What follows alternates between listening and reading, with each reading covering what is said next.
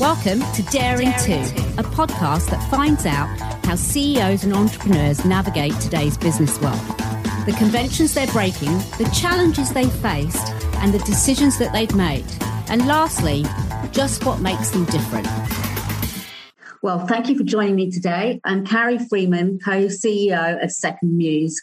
Um, I can't wait to get started with you. Um, it's knowing where to start, really. Um, defining the company as a an organization that brings visionary governments, corporations, foundations, and startups together to build 21st century economies. Well, if we ever needed an organization to be talking about what do 21st century economies need, um, it's now, if ever.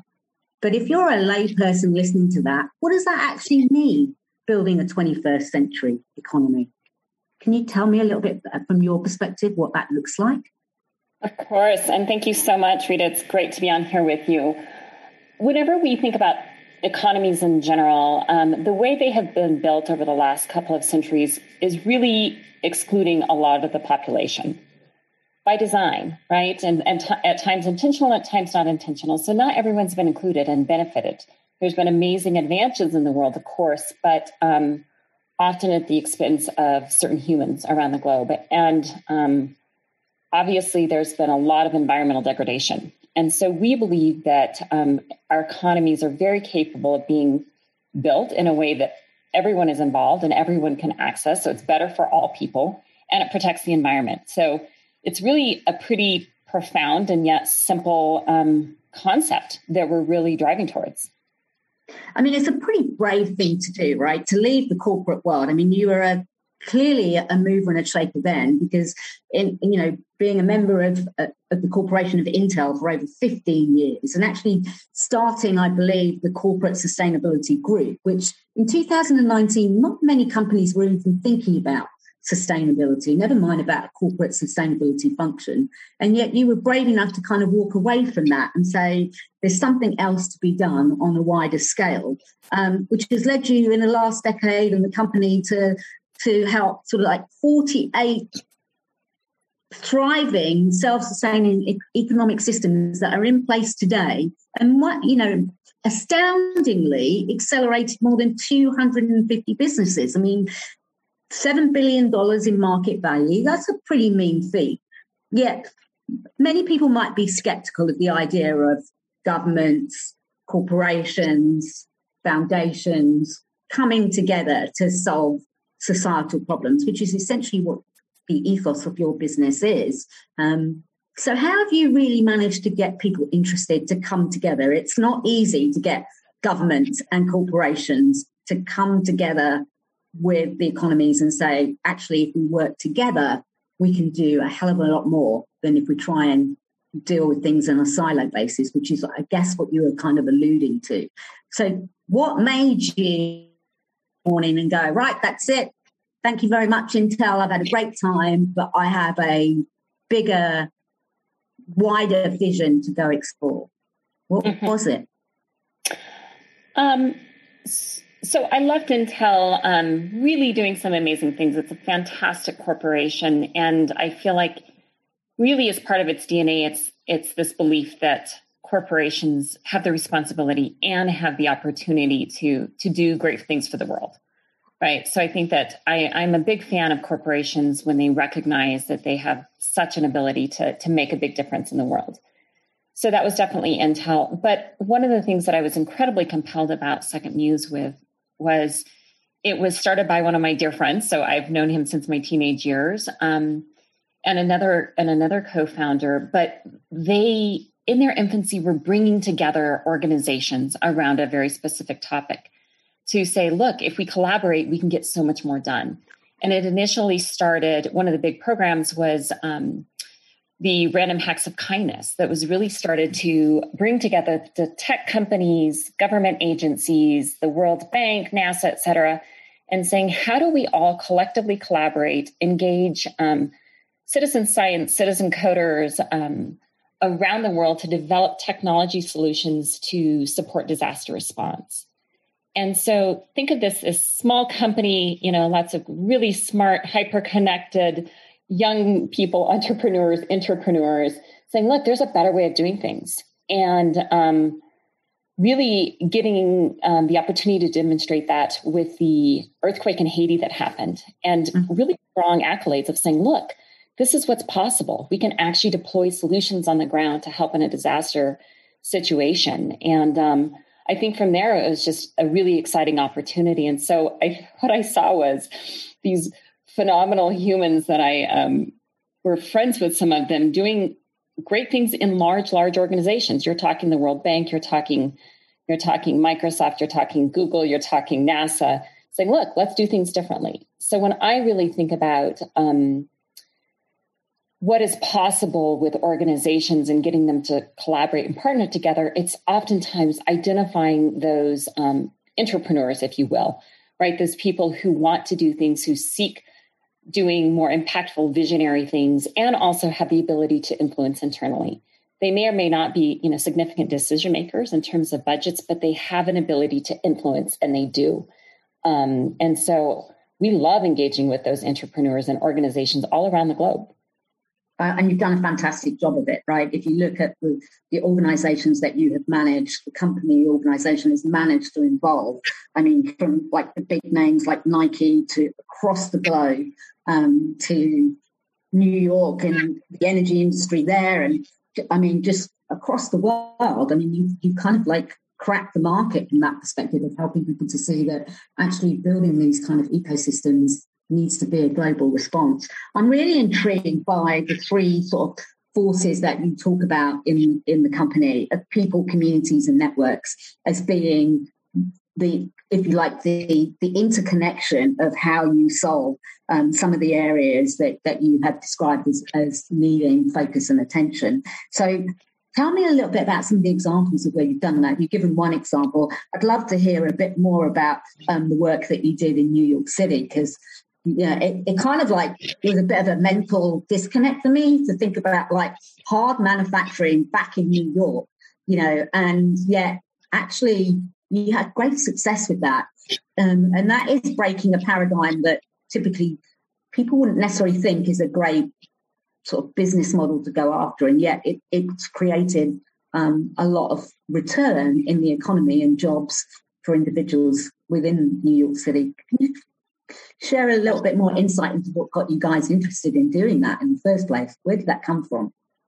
Absolutely. So before I jump into that, I think it's really, really important for all of us to recognize the absolute power in relationships.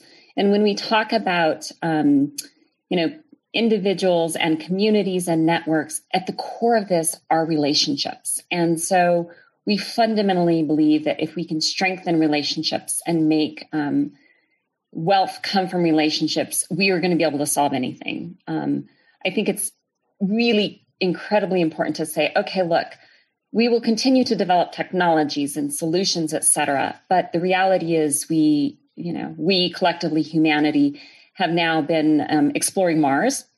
We, in the last 24, well, I guess 12 months, I guess I was going to say 14 months, have actually developed um, a vaccine for COVID and the capabilities that exist, the technological capabilities that exist are really um, at our fingertips. Sure, you know, we're trying to explore quantum, we're trying to do all these things. And it's not that it's easy, it's just that we're capable of doing that. Um, but oftentimes, what inhibits the progress that we're all achieving is relationships and understanding people. So I think that's where we really come in and say, look, it's people that make decisions, it's people that do things and it's the relationships that really drive those.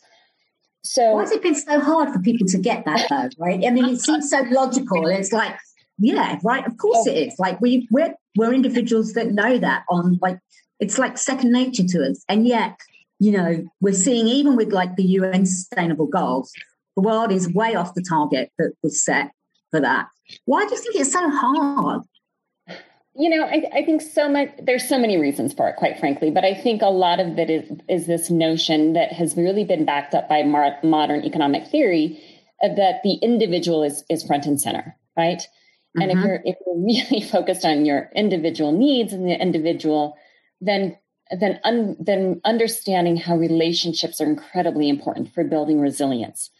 Um, it's just a harder notion that we haven't gotten around, right? I mean, you can you can go into lots of different perspectives on Western versus Eastern philosophy. You can look at it from a religious perspective, but quite frankly, you can just look at it from our the way our markets have been formed, and that's one of the ways that we look at it. It is um, if if we're always thinking that the the individual is the most important and primary front and center, then it's really hard to understand the role of relationships. Um, I think right now, honestly, coming out, you know, as we're as we're looking towards hopeful success in the next few months, or at least the rest of the year in vaccine rollout around the globe, at least in the. US, I know we're more fortunate about that. But I think that was a wide awakening of how incredibly important relationships were. right? Um, um, without doubt. Yeah. Huge. And so that, you know, maybe that's on, it seems more on a social level, but I think that, I think quite frankly, people are beginning to grasp the notion of the importance of relationships.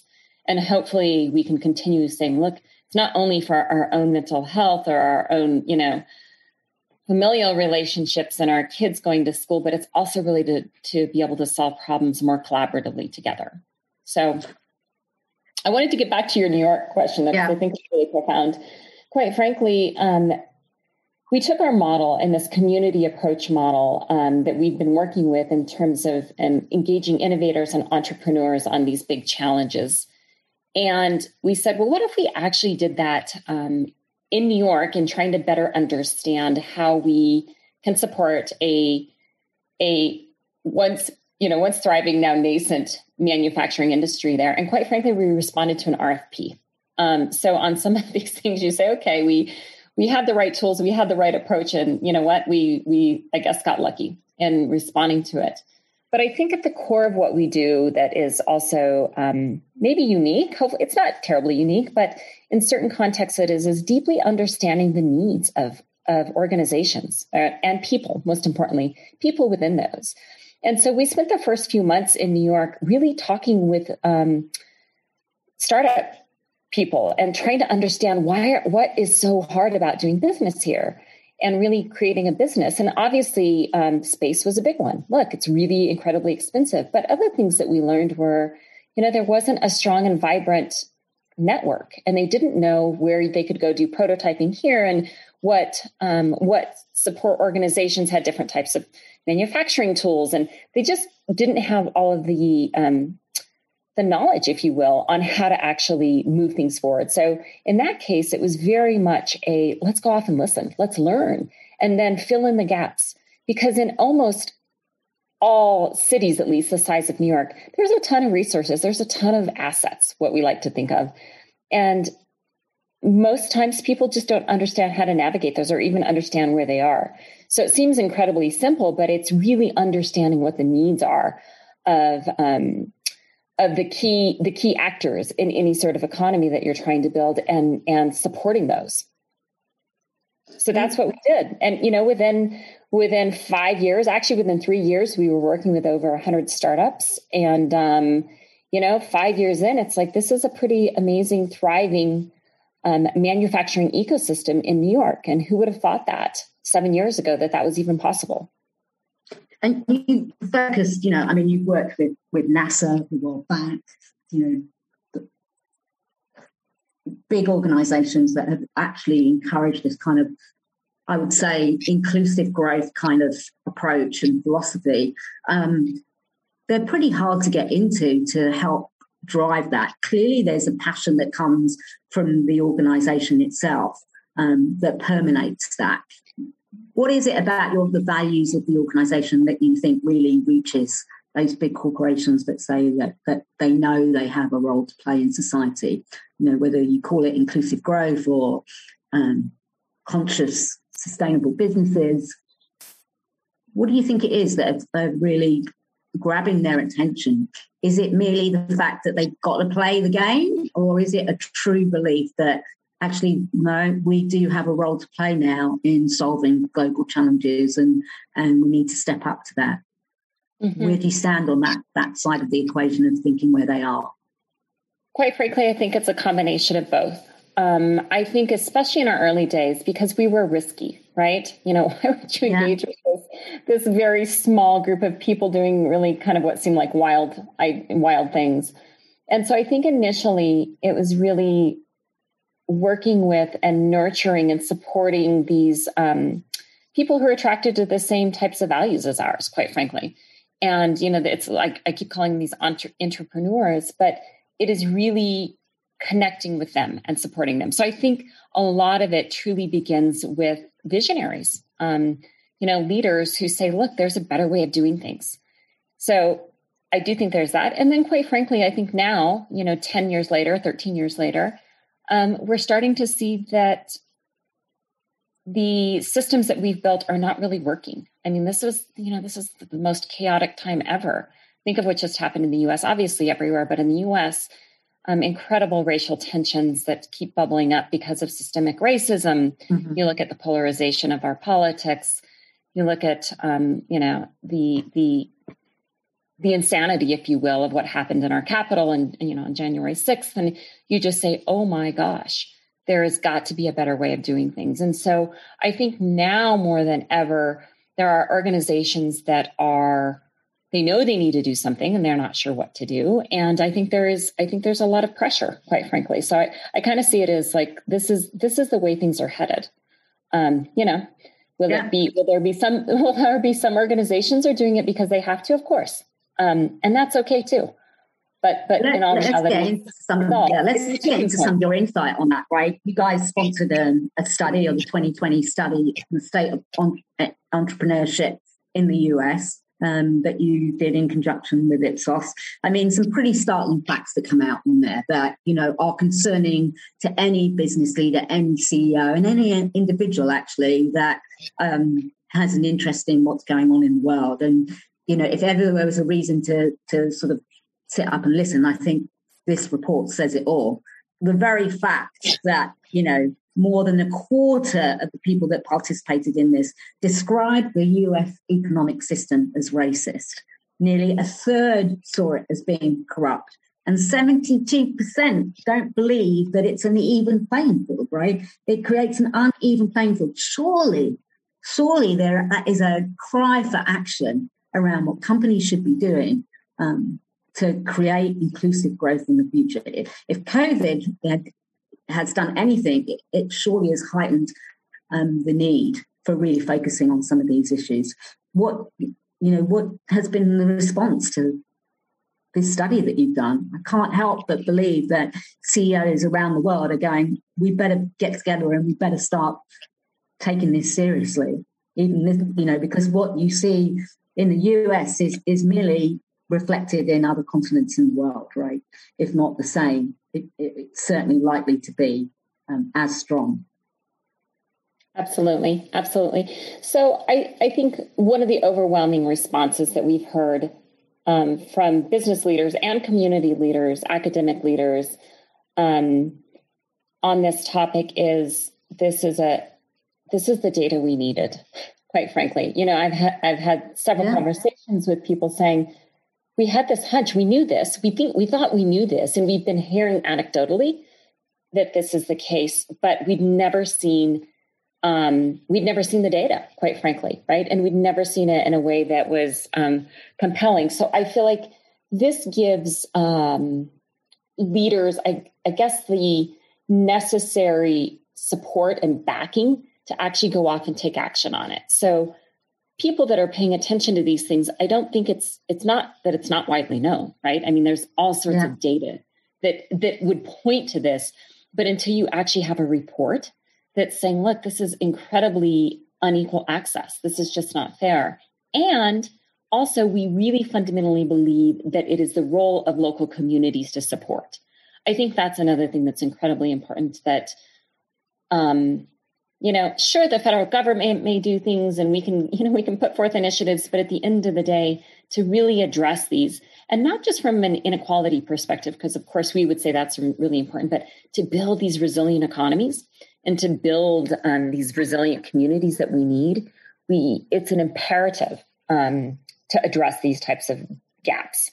And so I think that people more and more are starting to realize that it's going to be an interesting next, you know, 12 months, 15 months many, you know, decade, if you will. But I think as we're coming out of the pandemic, really starting to think about how are we doing things differently, quite frankly. Um, and there's we have we're having so many rich conversations in this case. I think people really are eager to understand how do we do things differently. Um, and so we're saying, look, we've got different approaches, we've got different ideas. So one of the, the, theories of the case that I've had since COVID started was that you know you would separate out the sustainable businesses from those that you know are at risk post COVID, because those that would be sustainable would be truly rise to reflecting what their purpose truly is, um, and they would walk the talk, and that they would step up and they would play a much bigger role in society. I think COVID has given companies the opportunity to do that. Um, and people, you know, are so much more informed that they will make choices about the organisations they want to be associated with, or the organisations they want to, um, you know, provide feedback for, or recognition for, or affiliation with. Um, that must be a conversation that is coming up in these discussions now. And, and organizations, are they reacting to that and saying this is, are there certain things that you're seeing they really want to focus on? Obviously, the racial tension is one that comes up um, clearly is one of the, the areas of inclusiveness. But I mean, are you seeing that there is a desire when you say talking about communities? Do you see much more of a desire to kind of reflect what you do with your clients, is actually engaged in the process of finding out what they want? Do you see mm-hmm. that happening from a culture perspective? I wish I could say I do. I don't know that I see that yet, to be honest with you. I feel like if we just look broadly across, I mean, the, the conversations we're in, yes. So let me just let me just say that the conversations we're in, of course, that that's happening. And I also think I also think if you look at the extreme weather patterns last year with the the horrendous fires, the flooding, all of those types of things also really I think, opened people's eyes once again to the impact of climate change. But so yes, we are having those conversations. I think the reality is is that if you look at at least the business setting and the economy across the United States, we really see the extremes, right? Those that did really, really well, those that were able to prosper, quite frankly, during COVID, because they had, you know, they had the products and service offerings. Um, those that pivoted very quickly and then those that honestly just didn't survive. And I don't know that it has anything to do with whether or not they were a responsible business. I hate to say that, but I, I honestly yeah. that's the case, right? I think that there's huge swaths of um, more service-based organizations that are quite frankly hurting or you know out of business because yeah. of it. So I don't, I don't know that we're there yet. Um, I'm glad that you say that, right? Because I hope that the CEOs that are listening to this and the individuals that you know are part of an organisation, a foundation, work for the government, wherever they may be, or at home, like are listening and going, you know what, we can make a difference if we kind of recognise that we're not there yet, rather than believing that COVID suddenly has made us very different. So I'm glad to hear you say that because I think we'll heighten the, the need for people to really do what you say, which is and to take some action. Let's pivot a little bit, if we may. Let's talk a bit you as an individual. So, you know, clearly this is a passion that has run through you. I'm a great believer that people should do what they're passionate about because when you're passionate about something, it kind of it permeates everything that you are and who you are. So, did you wake up as a child, you know, like young girl at school saying, this is a dream. This is the kind of thing that I'm going to do in the world. I'm going to contribute to making the world a better place. What were you dreaming at the age of five or 10? I think I, at the age of five, I was probably dreaming how to get those inflatable letters to stand up appropriately. I think I was so. So I think it's an interesting one. I mean, I, I've you know I've been called a leader since the yes the ripe age of five which i i think that even at a young age and, and being a a woman that that's a much or a girl at that time you know a much nicer thing than something else. Um we should we should make sure that we never use words like bossy for young girls or boys. Yeah. but anyhow um you know i really i have always loved to lead and manage. I mean that part is part of my dna and i also come from a very impact driven mindset family if you will so there's so there is that element but i started getting into this notion really in high school. So this is, you know, think late late 80s, early 90s, that business could be used as a force for good. And like, look at all the good that's happening. Um, I got turned on to Donella Meadows and Paul Hawkins and some of these, you know, visionaries of their time, and quite frankly, still visionaries in terms of the concept of like, look, we should think systemically. There are other ways to think of capital. There are other ways that we can really be thinking about using our organizations as a force for good. And I love business. Um, I majored in business. I just, I love, I love business, quite frankly, and everything that it has to do with it. So yes, I would say it has been part of my DNA for, you know, a good, a good 30 years or so that business can be a force for good. I didn't use that terminology um, back in high school, but but definitely I had that idea in my head. Well, and you, you know, we we have to talk about it because it's important for young women today to know that and have role models that are really successful. Recognized in 2012 as, you know, the 40 under 40 business leader as a woman. Talk about like your experience of becoming um, a CEO, a leader, both when you were at Intel and also running your own business, like the challenges that there still are um, and the opportunities that have come your way that um, have helped shape you even further as a leader. Mm-hmm. Because we've still got a long way to go, I'm afraid, in in we kind do. of the gender inclusive world. As much as I'd like to say we're there, um, we are far from it. So, um, share some of your experience and insights about what learnings you've taken. Absolutely. So, I think we're a long ways from there. And, one of the things I was going to mention during, you know, one of the incredibly negative um, impacts from a from a societal perspective is the impact that um, COVID has had on women and women's career trajectories and just the gender equality. Right? I mean, there's so many studies that show yeah. that just basically you can take off at least a decade of all the progress we've made. So, you know, that in addition to like income inequality, the the gap there widening. So there's definitely some negative. It just things. makes me want to cry, right? It makes me want to cry. it does. You know, it's awful. I it's awful. The year. I actually have a T-shirt that says it's shocking at, at, the year that you know women might actually get equality in pay because it's so far away. Like I'd have to be reincarnated three times to actually experience it. But like right. you know, I mean, but but you're right. So I mean, it, it's clearly affected that. So yeah, how do you help people, women particularly, and men, sort of understand this? Right. You know, so I think I think some of it is. I, I think a lot of it honestly starts by encouraging girls, um, young girls, to to really strive for strive for excellence quite frankly or, or, whatever it is that they're that's their passion you know i was very much a raised in an environment where you know strive for excellence make sure that you're you know that that you're excelling well academically you know supporting leadership skills etc i would also say that i give a lot of credit and credence to the whole notion of title ix and i know that i saw that there's some you know some additional revamping or relooking at that again. But quite frankly, I think one of the things that has helped me over the years, um, one of what not not the only thing, but this whole notion of strength and physical strength. I think, you know, as I got, as I grew up, I started to learn more about also mental strength, et cetera, and emotional resiliency. Yeah. But quite frankly, um, you know, I, I, am not this amazing athlete, so don't think of it that way. But I think I've always thought of myself as a competent athlete and, and, you know, having some strength and some speed. And that always helps because at the end of the day, it helps in business. It helps you learn that, like, hey, I can do this. If I can go off and run this, or I can climb this, or I can kayak this, I can damn well walk into a boardroom and yeah, I might, you know, I may basically get my ideas shot down or I might not feel so strong, but I'm alive and I'm not injured. I'm walking out of the room.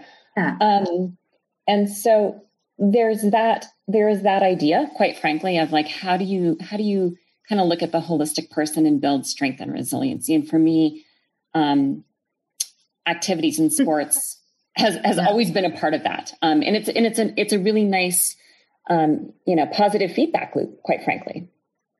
Do you think that's about dealing then with like limiting, like it helps to um, dispel limiting beliefs in ways? I, like I couldn't possibly climb that mountain. I couldn't possibly walk into that boardroom. That limiting belief and having that kind of physical challenge to go for um, helps to I don't know, change the hormones in a way that that um, play in your brain and to, to stop a limiting belief? I mean, is that essentially what it's doing? I think it does. Quite frankly, I think it does. The other thing that I really think is, especially in a lot of the activities that I've done, um, is and, and most of the, you know, a lot of them outdoor pursuits, it's also a lot of men. So at the yeah. end of the day, I'm also used to, you know, people say, Hey, doesn't it feel weird to, you know, doesn't it feel weird to go into a room where there's nine men and one woman? And I'm like, yeah, of course it kind of does. Um, but I also think that it's like, yeah, but if you're going out just simply mountain bike riding or, you know, going snowboarding or whatever you're doing, the reality is, is of course I've got a few good girlfriends that do these things, but overwhelmingly it's men that do extreme activities. Mm-hmm. Um, and so I think there's just this notion of getting very comfortable um, with the other gender and spending time with them and doing things. Um, That's a really interesting insight and a really valuable one I don't think I've, I've heard um, anyone really talk about um, in the past. And so I think that's for listeners, you know, I always the piece where I go like, please rewind that bit and play that again, because I think that's a really valuable insight for women listening about um, what you can do to both increase your own physical but mental strength and agility um, to play on a level playing field. And I hadn't thought about it that way. It's a really interesting insight um, mm-hmm. that you mm-hmm. bring to the table. Mm-hmm. Let's talk a little bit about mental um, because more than ever, I think, post COVID, CEOs and organizations and people in everywhere, like the the need for mental stamina um, is heightened in many ways. Do you think that there is, and I and clearly you guys as an organization have done work in the area of mental health. It's one of the areas that you have targeted and said how important it is. And I know that some work with adolescents. But it's a topic that we still, um, I'm quite passionate about it being someone that's, you know, suffered from that mental, not having enough mental stamina through COVID at certain period of time about talking about it. Um, do you think that that's something that needs more attention and focus uh, and or is getting enough attention and focus for organizations going forward post COVID? Such a good question. Um, I think it's getting I do think it's getting a lot of attention. I think it's been brought up a lot. I know I mean we we talk about it a lot and yes, we we work on this. But, you know, I think where I think there needs to be a lot of a lot more work done, it, quite frankly, is in people's own vulnerability to just communicate it. You know, um, I, am kind of convinced that either people are basically emotional bricks, um, mental and emotional bricks, or they're so they're absolutely not vulnerable, right? Because I'm, yeah. you know, going through this, it's like, okay, either you're not feeling or you're not thinking about things, primarily feeling, because there's complete chaos in the world around you, or you're just too um, private, too concerned, too fearful to actually share it. So I think that there's, I think that there's still a huge stamina, quite frankly, um, in how hard it is. And I think there's also, I think people are beginning to understand that, like, look, um, this is not a bad thing. There's, you know, it's, it's there's so many things where they, there's been negative connotation over, you know, the last many, many decades, right? You hear mental health, and I think I think it's changing a little bit, quite frankly. Mental wellness is much is a much easier thing to to say than mental health, I think. Mm-hmm. But but what does that mean? You know, um, you have there's no problems with someone saying, "Hey, I'm really sorry, I can't work today. I have a migraine." that's a phys- you know okay fair enough and i think people are like oh okay well did you take care of yourself did you you know did you take your medicine did you drink water yada yada yeah but but at the end of the day it's incredibly um it's accepted if you will right it's a perfect yeah. question versus just simply saying hey i don't know that i i don't know that i have the stamina i don't know that i can keep myself focused enough today um, because of the way i'm feeling to actually have a productive day and so we're not there yet. Um, we're not there as a company. We're not, we've made some strides and there's some really brave people, I think. Um, and we try to embrace that. But I think just in general, that's where the gap is. So there's, mm-hmm. I mean, it's, it's a booming market, if you will, right? In terms of, in terms of primarily um, adult mental health and wellness. So there's a huge market there. I think there's a lot of, uh, a lot of exposure that happened in terms of communicating the impact of mental health, COVID on mental health, right? At least one yeah. in three, one in three, one in three adults have suffered some form of um, some form of you know more serious mental health concerns during there. And if you just look across the board, it's it's I think more and more the numbers are out there, but you know people recognizing that it's actually their their good friend who's on the other line or their colleague or their team member that's saying, "Hey, this is kind of hard." is is not quite there yet. Yeah.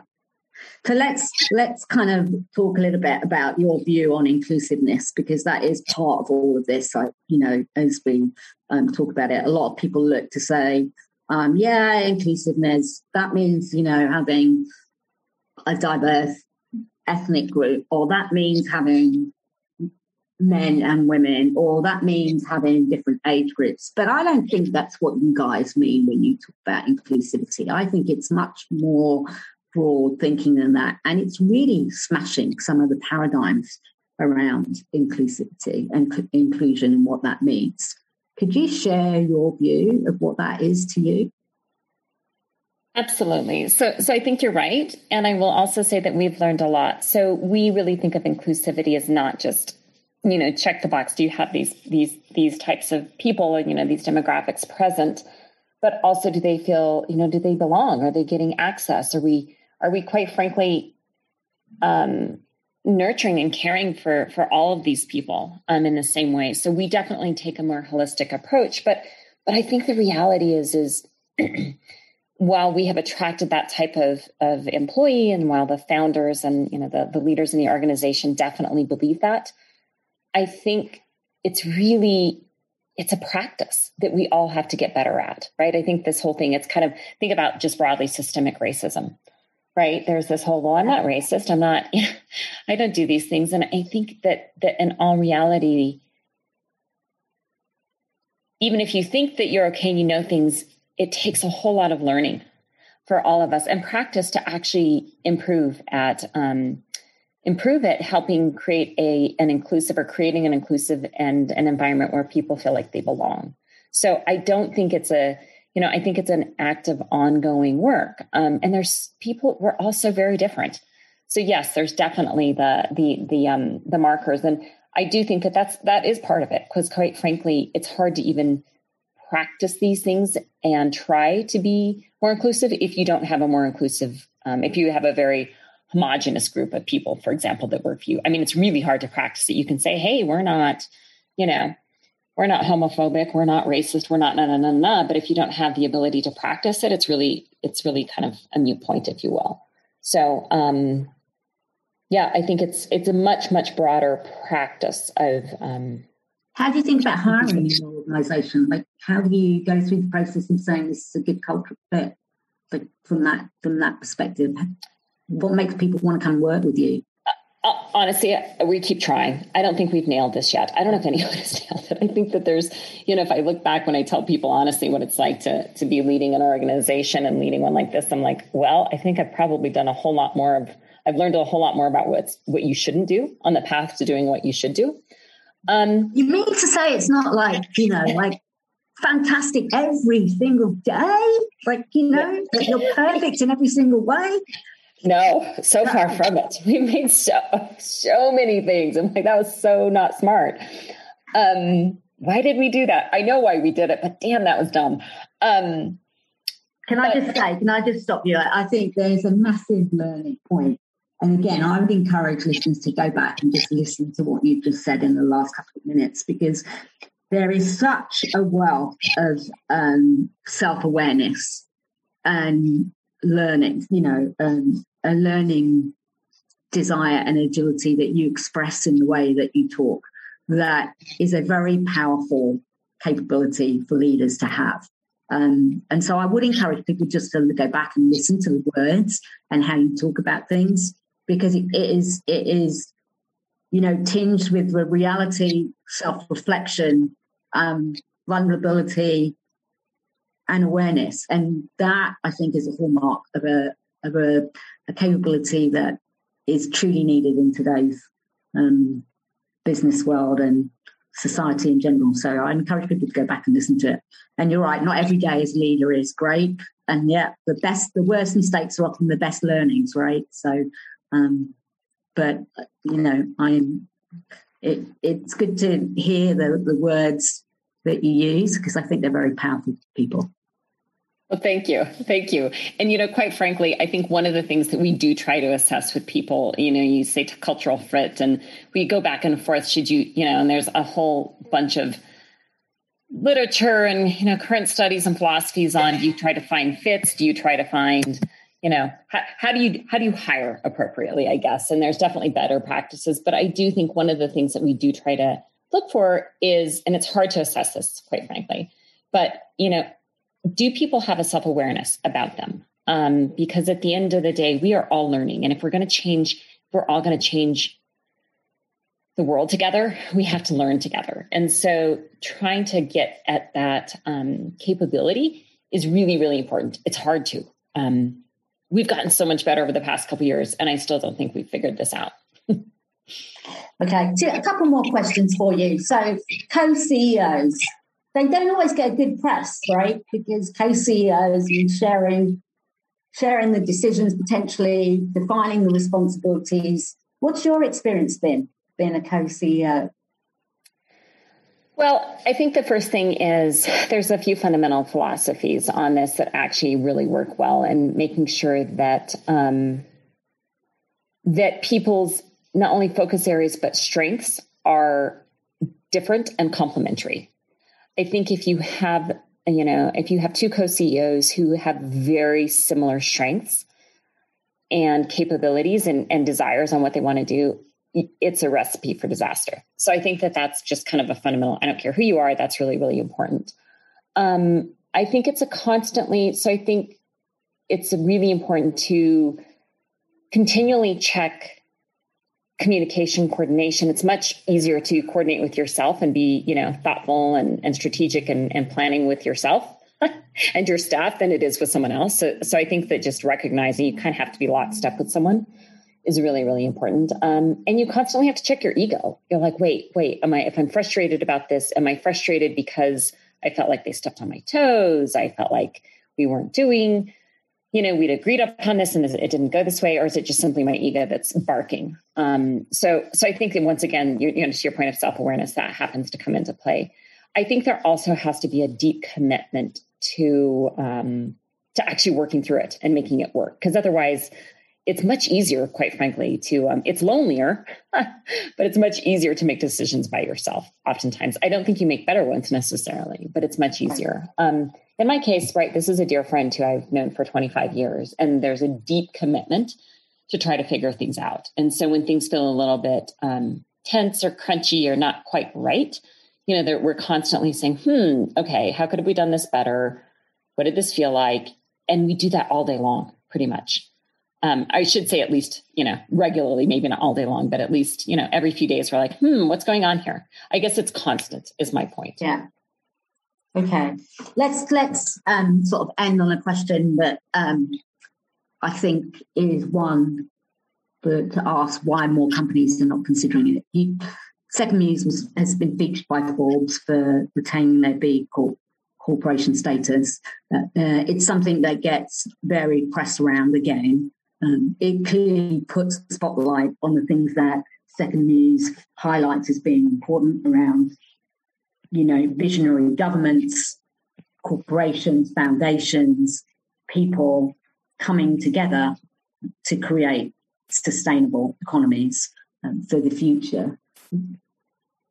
What do you think it's going to take to like make that something that's that every company considers looking at or at least emanating in some shape or fashion versus just the the pretty scorecard that looks good from a from an investor perspective, but really, you know, is like um, window dressing. Mm-hmm. Mm-hmm.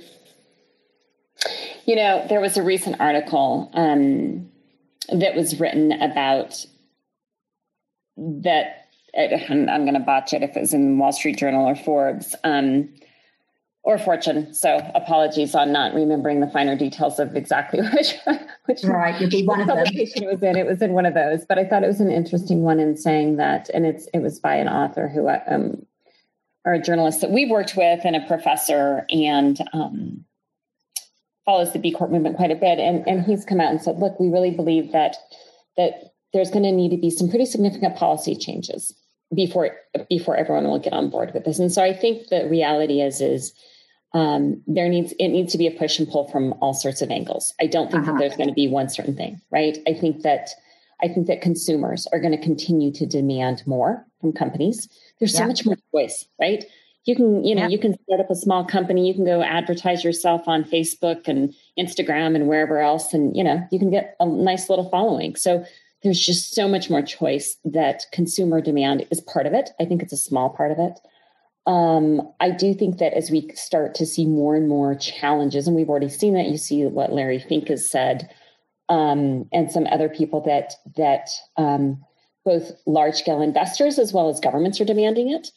Um, employees, right? You look at the yes. the um, new new generations of employees and they're saying hey look purpose actually matters. And yes i need to you know i want to make good money and i want to be successful but honestly quite frankly it's more important that i'm aligned with the company and my values are.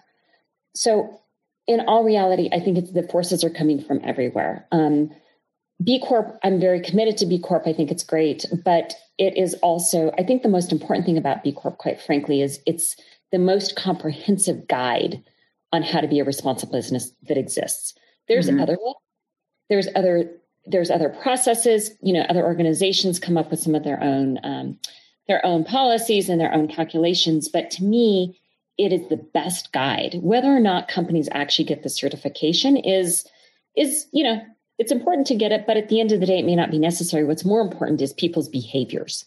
Yeah. You know, um, people's behaviors, people meaning individuals as well as organizations. So I see that that is happening quite frankly, I think that that B Corp is a bit further out there for a lot of organizations, especially ones that are really large.